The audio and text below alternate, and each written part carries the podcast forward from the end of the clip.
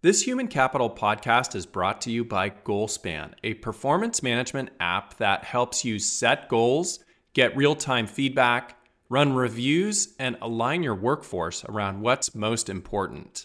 With GoalSpan, you can integrate with all your favorite H R and payroll apps. To learn more, go to goalspan dot com.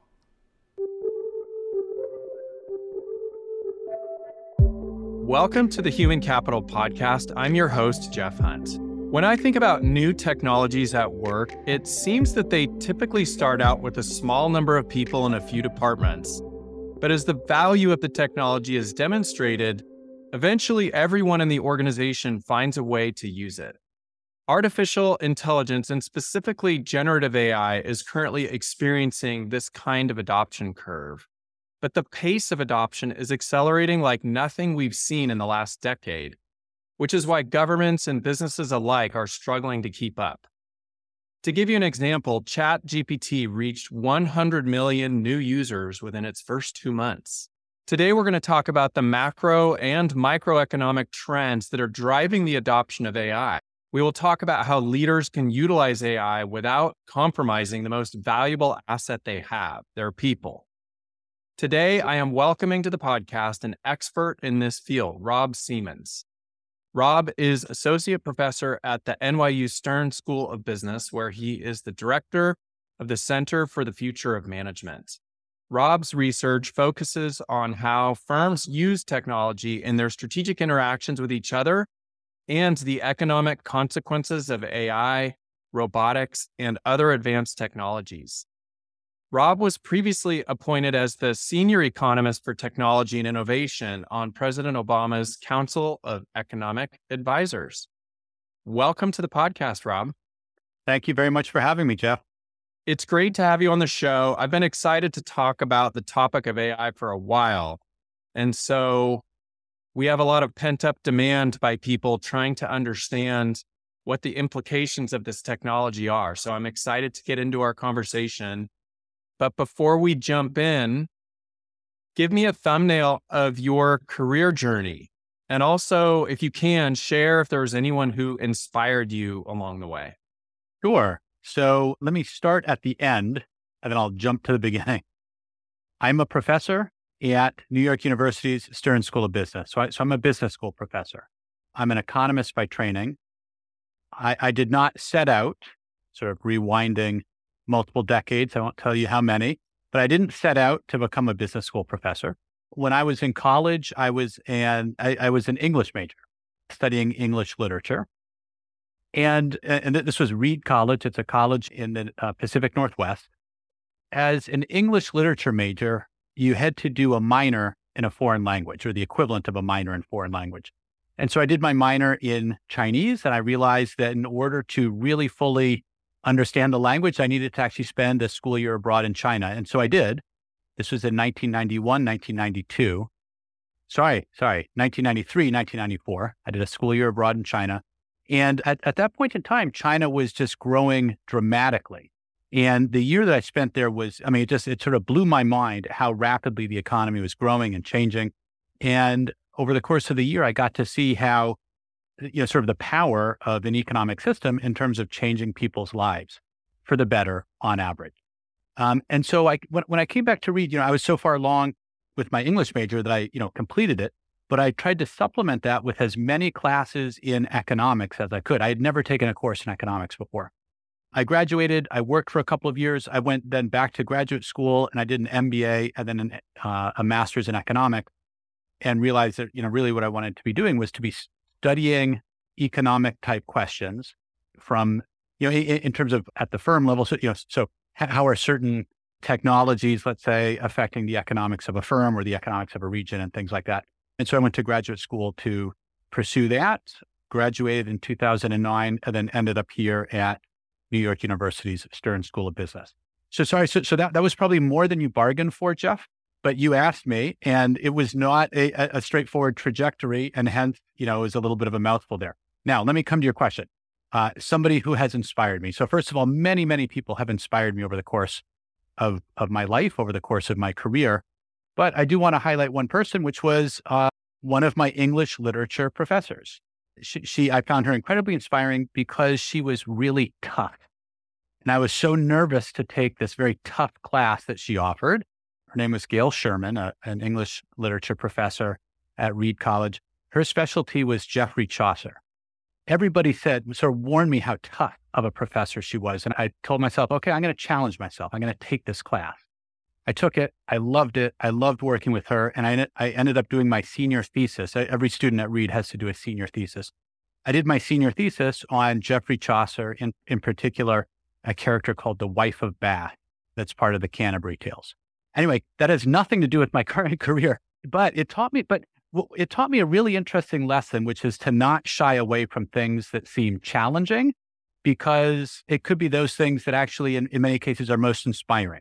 And so in that specific instance, I thought about shying away from taking that class from her, but in fact, it actually led to a whole bunch of super interesting things that I did with her as part of my senior thesis.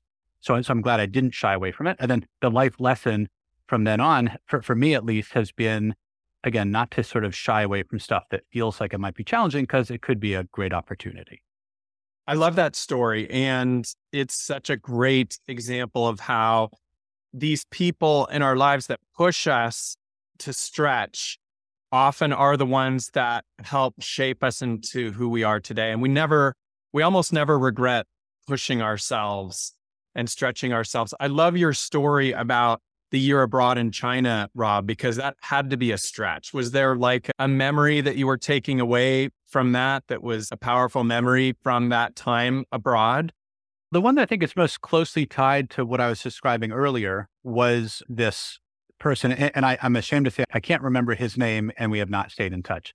But but it was a person who lived in the neighborhood right near the school that that I was attending, who operated what's called a a jenbing cart. So th- these are these small little savory pancakes that get made. So that was his business. That's how I got to know him. I was a frequent customer of these jenbings. He made enough money from that to be able to purchase a taxi cab. And then over sort of the second half of the year, he was driving the taxi cab around, ended up earning enough money from that to purchase a condo for his mother in a nearby housing, sort of housing area.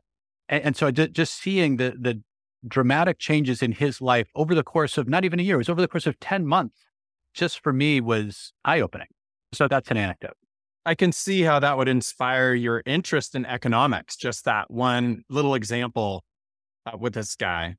And Rob, you've done so much research on the use of robotics and A I, both in the U S and other countries. I'd love to start our conversation with what some of your key findings are. Again, Jeff, th- thanks for inviting me onto the show. I, and I'm really looking forward to digging in on all of this. There's many different findings that one could highlight.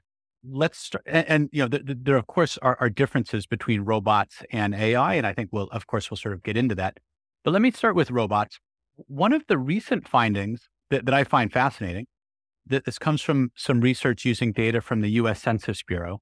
It turns out that the distribution of robots within the U S is highly, highly skewed. So there are some areas that have many more robots than you might expect. Sorry, I say some areas, so, some plant in some areas have many more robots than you might expect.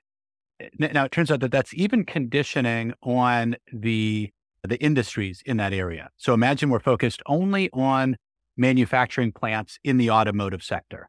There are some places where you see lots of adoption and use of robots in that sector, and then other geographies where you see hardly any adoption at all. And it seems like the presence of specialized human capital matters a lot in terms of explaining that pattern. So, so, so that, that's something that I find pretty interesting, because I think it suggests that, at least when it comes to robots, there are going to be some areas where you see a whole lot of adoption, other areas where you don't see a lot of adoption.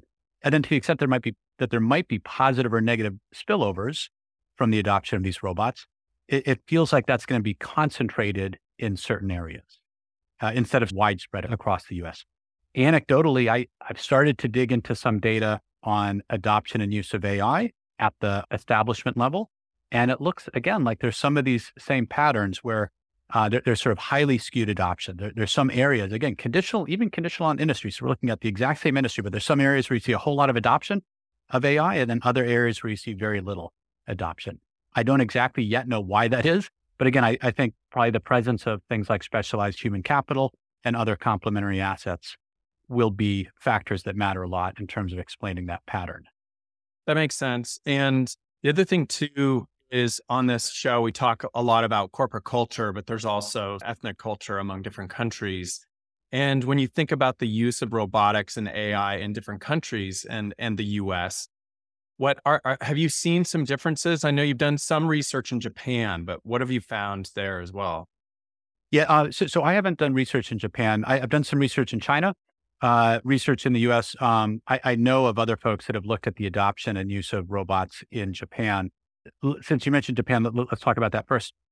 It's, what's interesting is that the adoption and use of robots does vary a lot by countries.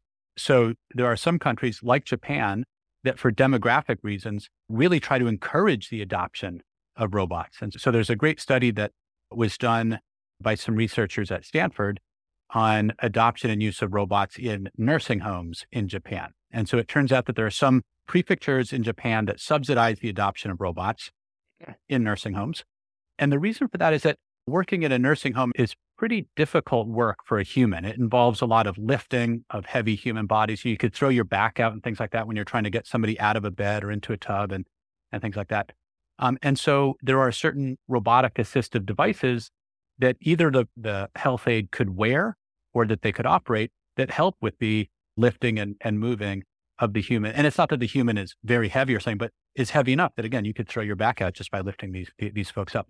And so because of that sort of physically taxing nature of the job, it turns out it's pretty hard to find people to work in these environments unless there, unless there's a robot there uh, to help. And so what they found is that lots of nursing homes do like to adopt robots and use them for these purposes. And it becomes easier to then hire people when the nursing home has a robot. So again, that, that's a setting where we see subsidies being used to try to encourage the adoption. And a lot of that has to do with the demographics in Japan, where you have this very uh, sort of a, a larger aging population relative to the younger working population. Mm-hmm.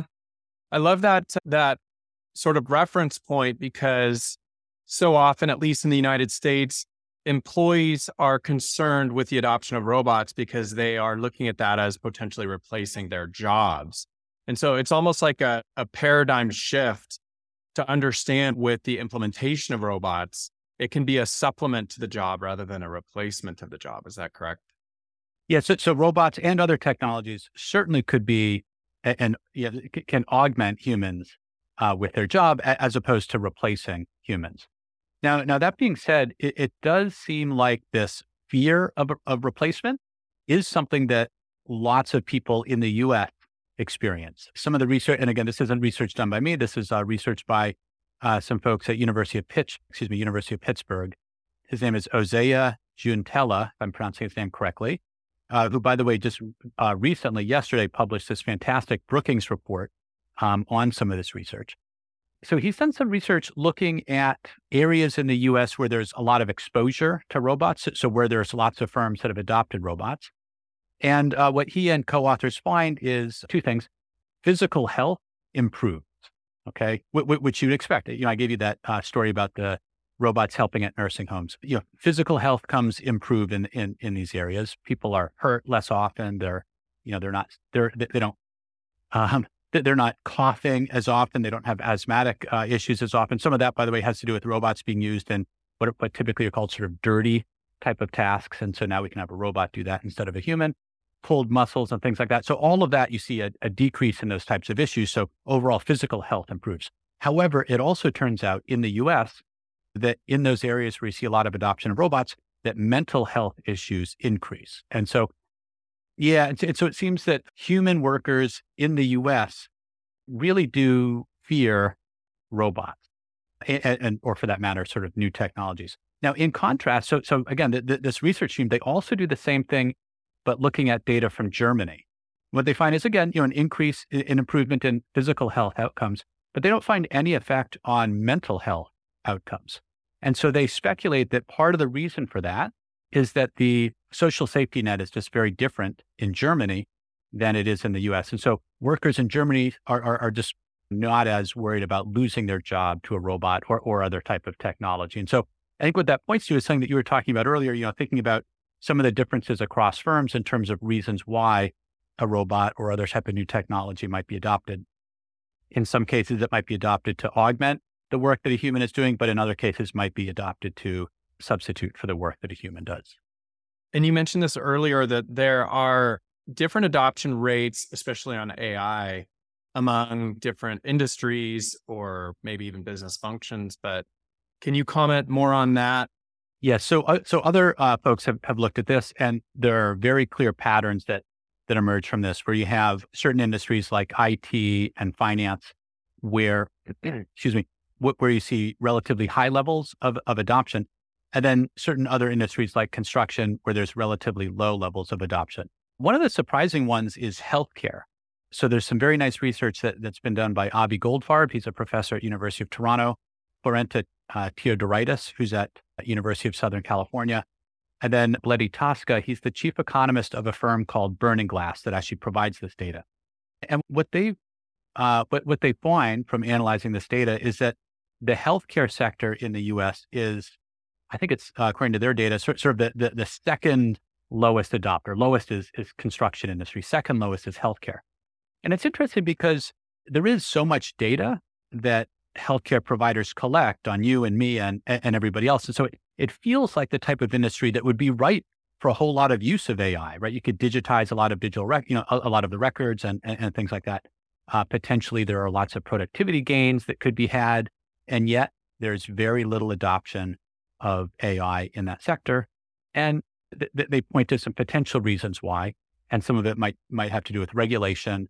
And some of that varies across state in the U S, as well as, you know, just overall federal regulation. There's also different requirements with uh, insurance providers. There, there's also just the presence of these very old legacy systems and, and, and things like that. So in any case, uh, healthcare is one of these sectors where it's sort of surprising. I, I would have expected much more adoption, but it turns out there's very little adoption. Now, when you look at productivity increases, do you have any research on how much productivity is increasing by the adoption of A I tools? At a macro level, the short answer is no. Economists care a lot about this and are eager to see it in the data, and it's not yet there in the data. You can look at macro level studies. You know, so macro level studies have been done of adoption of robots, and you do see an effect on economic growth. It looks like on average, uh, again, this is sort of at the national level, it looks like robots have probably contributed a, about ten percent to economic growth over the prior couple of decades. And, and to put that into perspective, it would be, you know, may, maybe moving from, you know, again, on average across the countries in, in this uh, sample, you know, maybe moving from sort of three percent to, you know, three point three percent uh, percent in terms of G D P growth or something like that. So one would hope that uh, eventually we would see something like that for A I, but it, it's way too early to to see something like that in the data.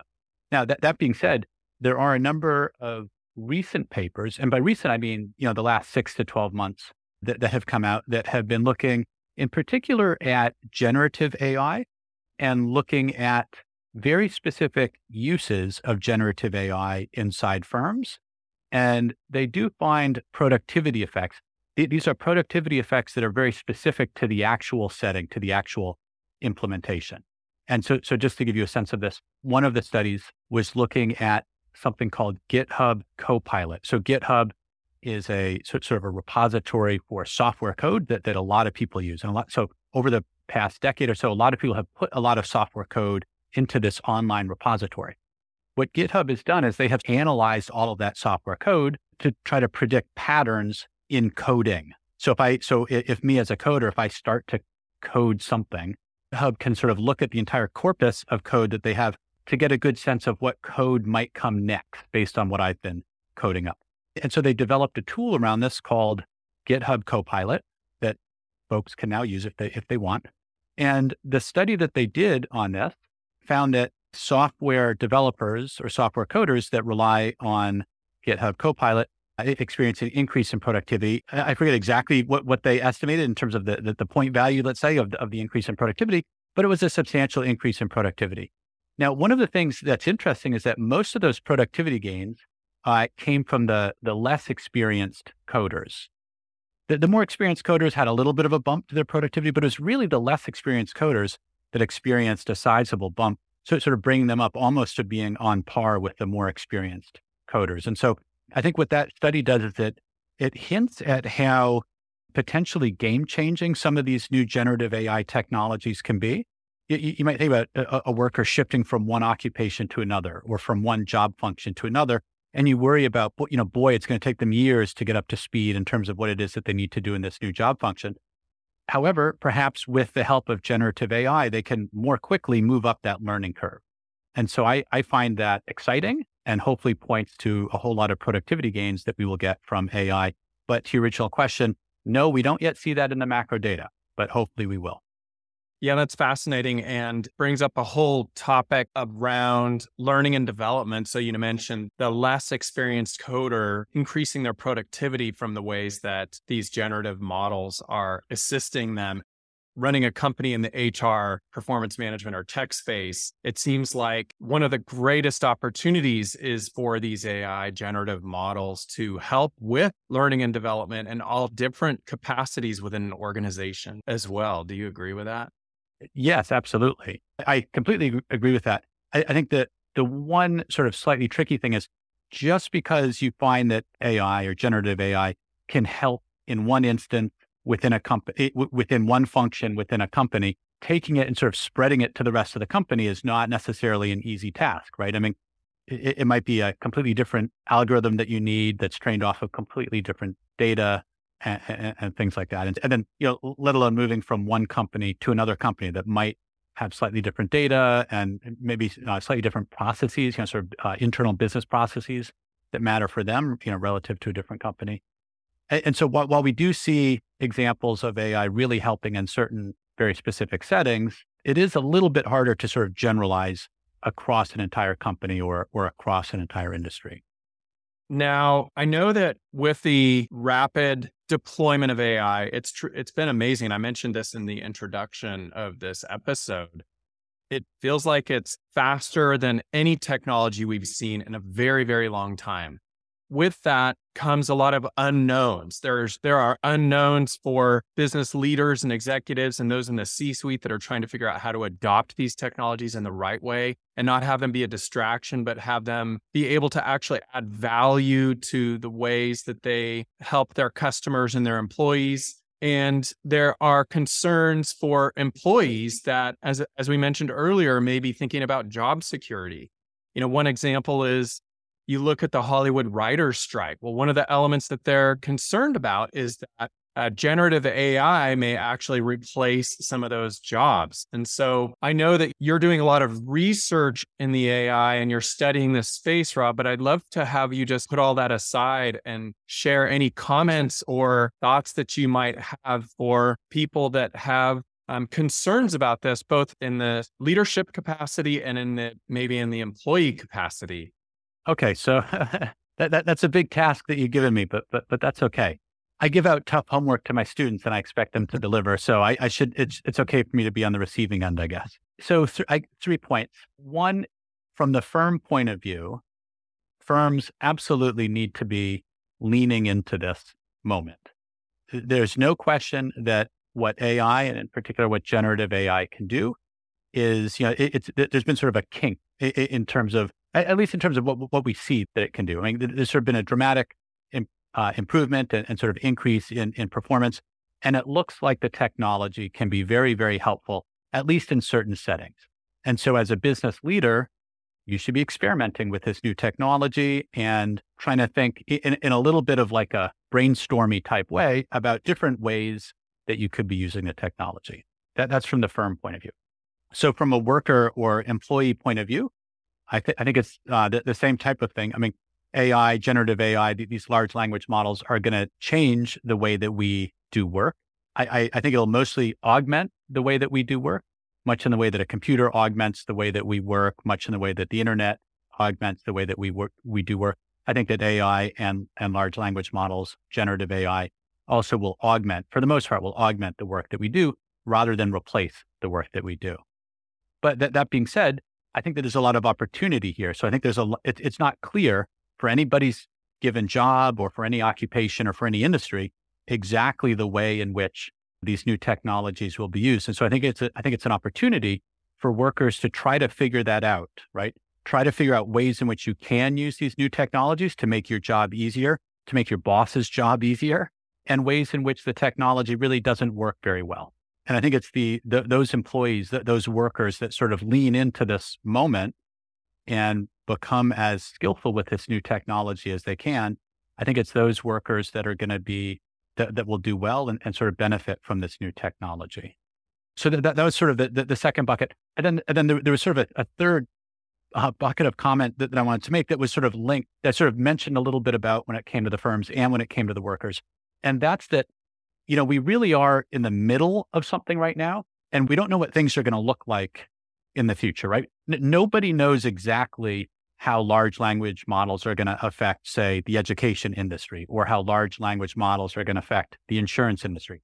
There are lots of people that are, that express a lot of confidence about how they think these things are going to play out, but they don't know, right? That people are making predictions, and people make predictions with maybe more confidence or less confidence.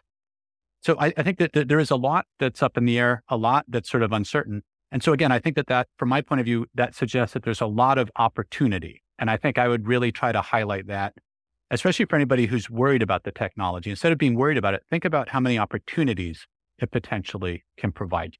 As you're sharing that, I'm just reflecting on the importance of communication in the midst of these rapid changes. So for instance, if you're an employee and you're really trying to understand, how can I leverage uh, generative A I technology to improve the value that I bring my employer? The first step in doing that is actually to experiment, but also to talk to your manager. And if you are a leader of an organization, if you're in the C-suite, the things that you're going to want to focus on are strategically, what sort of decisions are we going to make around implementing A I tools in our organization? And maybe that begins with strategic planning. It should really be a, a large element of our strategic planning process. How is this actually going to change the way that we deliver value to our customers, that we can be differentiated as a company?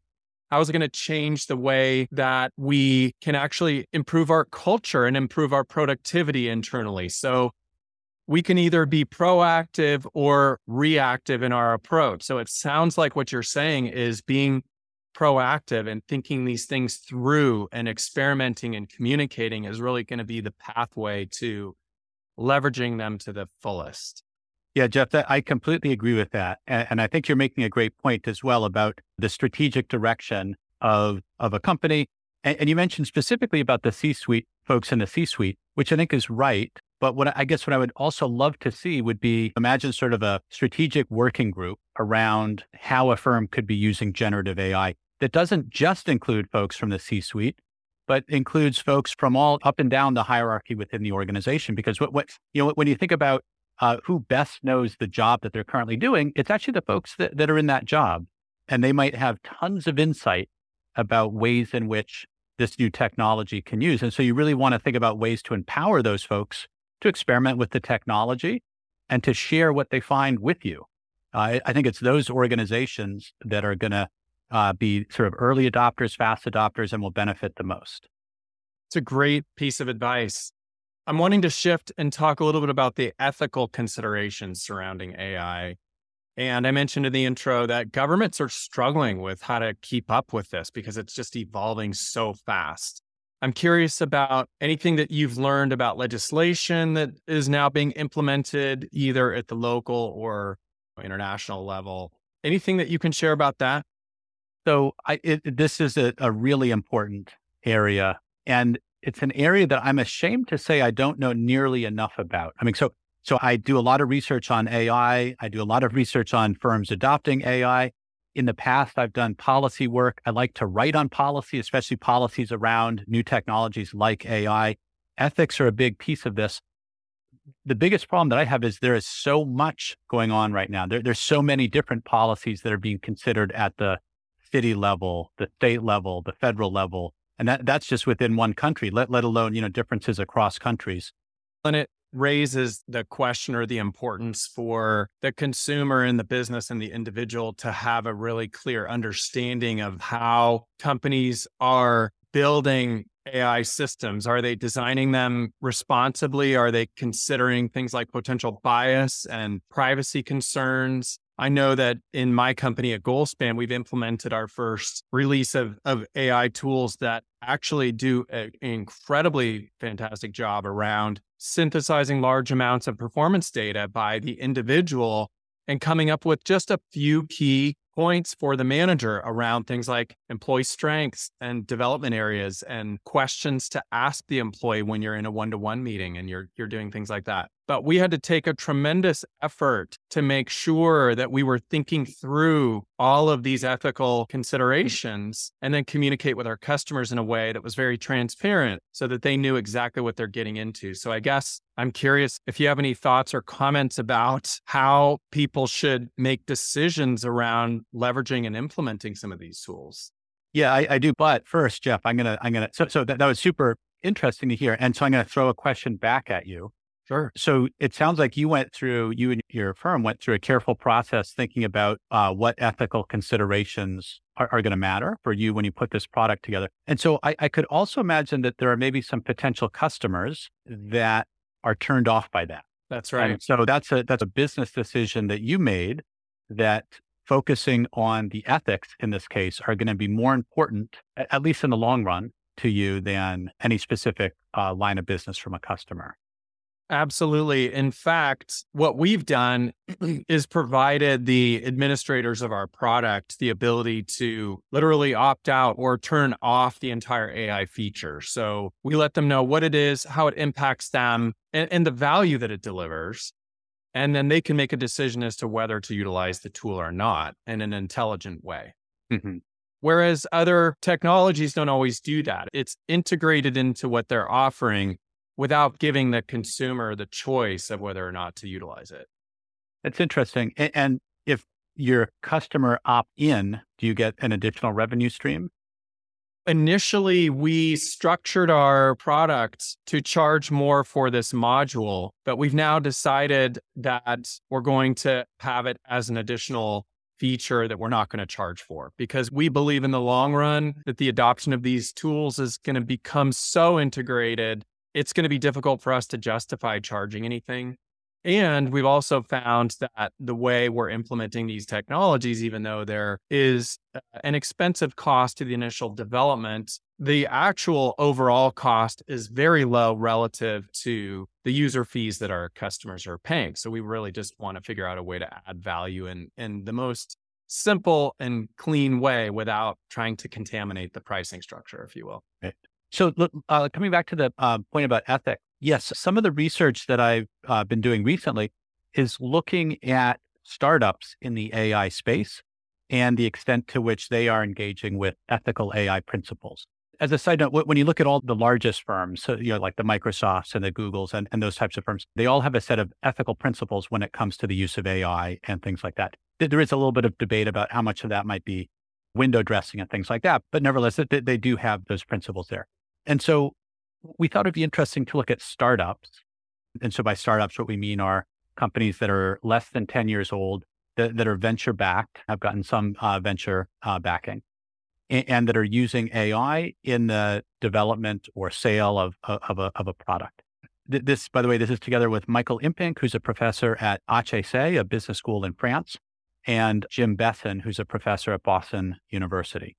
And we've together, we've been running a survey of startups over the past five years. We sort of, every year we sort of survey these startups, and we have started to ask about the use of ethical principles. So it turns out that about sixty percent of the startups in our sample have a list of ethical principles of some sort. We actually thought it would be higher because it, it struck us as pretty easy to have some ethical principles. Whether you abide by them or not is sort of the bigger question, but just having some ethical principles, we thought everybody would say yes, but it's about sixty, you know, sixty percent or so say that they do. Now, what's interesting is that when we uh, then ask firms, uh, we, you know, we don't ask, do you abide by them? Because we figured whoever has them would say, yes, we abide by them. So instead, we try to ask questions that get at the extent to which these firms might abide by their principles. And so we ask things like, you know, have you have you ever turned down business because it conflicts with your ethical A I principles? Have you ever spent extra money to build a bigger, to, to purchase additional data to make your training data more representative? So questions like that, that tried to get at either costs or foregone revenues, things that are sort of costly to the firm in terms of maybe less profit, at least in the short run. And, and we find that, you know, a, a percentage, a substantial percentage of the folks that say that they have these ethical A I principles, in fact, it does look like that they abide by them. But here's what's interesting is the ones that, the, you know, the firms that really ab- look like they abide by these principles, the, these startups that abide by the principles, it's those firms that end up being able to raise more venture capital financing within a year or two. Whereas the ones that just have the window dressing type of ethical A I principles, and it doesn't look like they necessarily abide by it, it, it looks like they, they end up a couple of years down the road having a harder time raising additional follow-on venture capital financing. And so to us, it sort of suggests that while in the short run, there might be some cost to you, in the longer run, having these principles and abiding by them can be, it can enhance the the performance of a firm. So we, we, we found that interesting. It's a great example because, and I can totally understand why they would raise more capital, because the venture, the, the investors are doing everything they can to mitigate risk. And so if they're actually following these principles, it's more likely that they're going to be mitigating long-term risk, um, short and long-term risk, isn't it? Yes, no, I, I yeah, so I definitely think that that's uh, part of it. I think it also, not only does it mitigate risk, but I think it sort of signals to the venture capitalist that this is a firm that believes it's going to be around for a long time. Sure. Right? Because they, they don't worry about turning down th- this line of business or that. It, it's not going to matter five to ten years from now when we're making billions and billions of dollars. Like, really what matters now is we have a certain belief about the world and how to approach it. We've tried to encapsulate those in our ethical A I principles. And you know what? We, we back that up. As an investor, th- that would give me some confidence in investing in a firm. Makes perfect sense. Okay, Rob, as we begin to wrap up, I've got some simple lightning round questions to throw at you. So can we shift into that? Yes, I'm ready. The first one is, what are you most grateful for? I'm grateful for this job that I have. I love being a professor. What is the most difficult leadership lesson that you've learned over your career? And this is supposed to be lightning round? um, you know, okay, so the, the answer is that you never really, you, you never quite know, at least in my job, when it is that you'll be thrust into a leadership position. You know, part of the reason why I got into the job of being a professor is because I didn't want to be a manager at a firm. I wanted to have the ten thousand foot view of things. But it turns out that as you advance in your career as a professor, suddenly you get thrust into these leadership positions without fully realizing it. Who's one person you would interview if you could, living or not? Bill Gates. What's your top book recommendation? You know, I mentioned Chaucer's Canterbury Tales earlier. I don't know if that would be my top recommendation, but I think that's one to one to consider, one that folks should have on their list. What's the best piece of advice you've ever received? I've received lots and lots of advice. The best piece of advice that I've ever received was from an elementary school teacher who came up to me after I totally bombed at a school assembly, trying to ad lib an announcement. I was on the student council. I was trying to ad lib an announcement to the the class. I totally bombed. And he came up to me and he said, when you're going to, when you're going to do public presentations, you have to prep ahead of time. Seems straightforward. I just, I forget how old I was, you know, it's like ten or eleven at the time. I'd never thought of that. That was probably the single biggest, you know, best piece of advice I've ever gotten. You've brought so much wisdom to the podcast today. And if you had to synthesize one or two key takeaways for our listeners, what would you want to leave people with? So we touched a little bit on the uh, substitution versus augmentation. So I want to come back to that. I think that there's, you know, there's lots of pieces in the news, you know, lots of articles in the news that really try to highlight this. You know, is the technology going to substitute for us, or is it going to augment what we do? And, and and a lot of that is actually tends to be tilted more towards the substitution. And it seems like the sort of scare stories sell. There certainly will be a little bit of that. But I really think there's going to be a lot more augmentation than there's going to be substitution of human work. And again, I, I just think back to the examples of the personal computer or the internet. These are tools that we use in our jobs. A I is a tool like these. We will be using, we will be using it. Our jobs are going to change, but m- most jobs will still be around. It's just that, you know, the nature of the work in those jobs will have changed. Rob, I loved our conversation today. Thanks so much for coming on the podcast. Thank you, Jeff. I really appreciate it. Thanks for listening to Human Capital. If you like this show, please tell your friends and also take the time to go rate and review us. Human Capital is a production of GoalSpan, your integrated source for performance management. Now go out and be the inspiration to other humans, and thank you for being human, kind.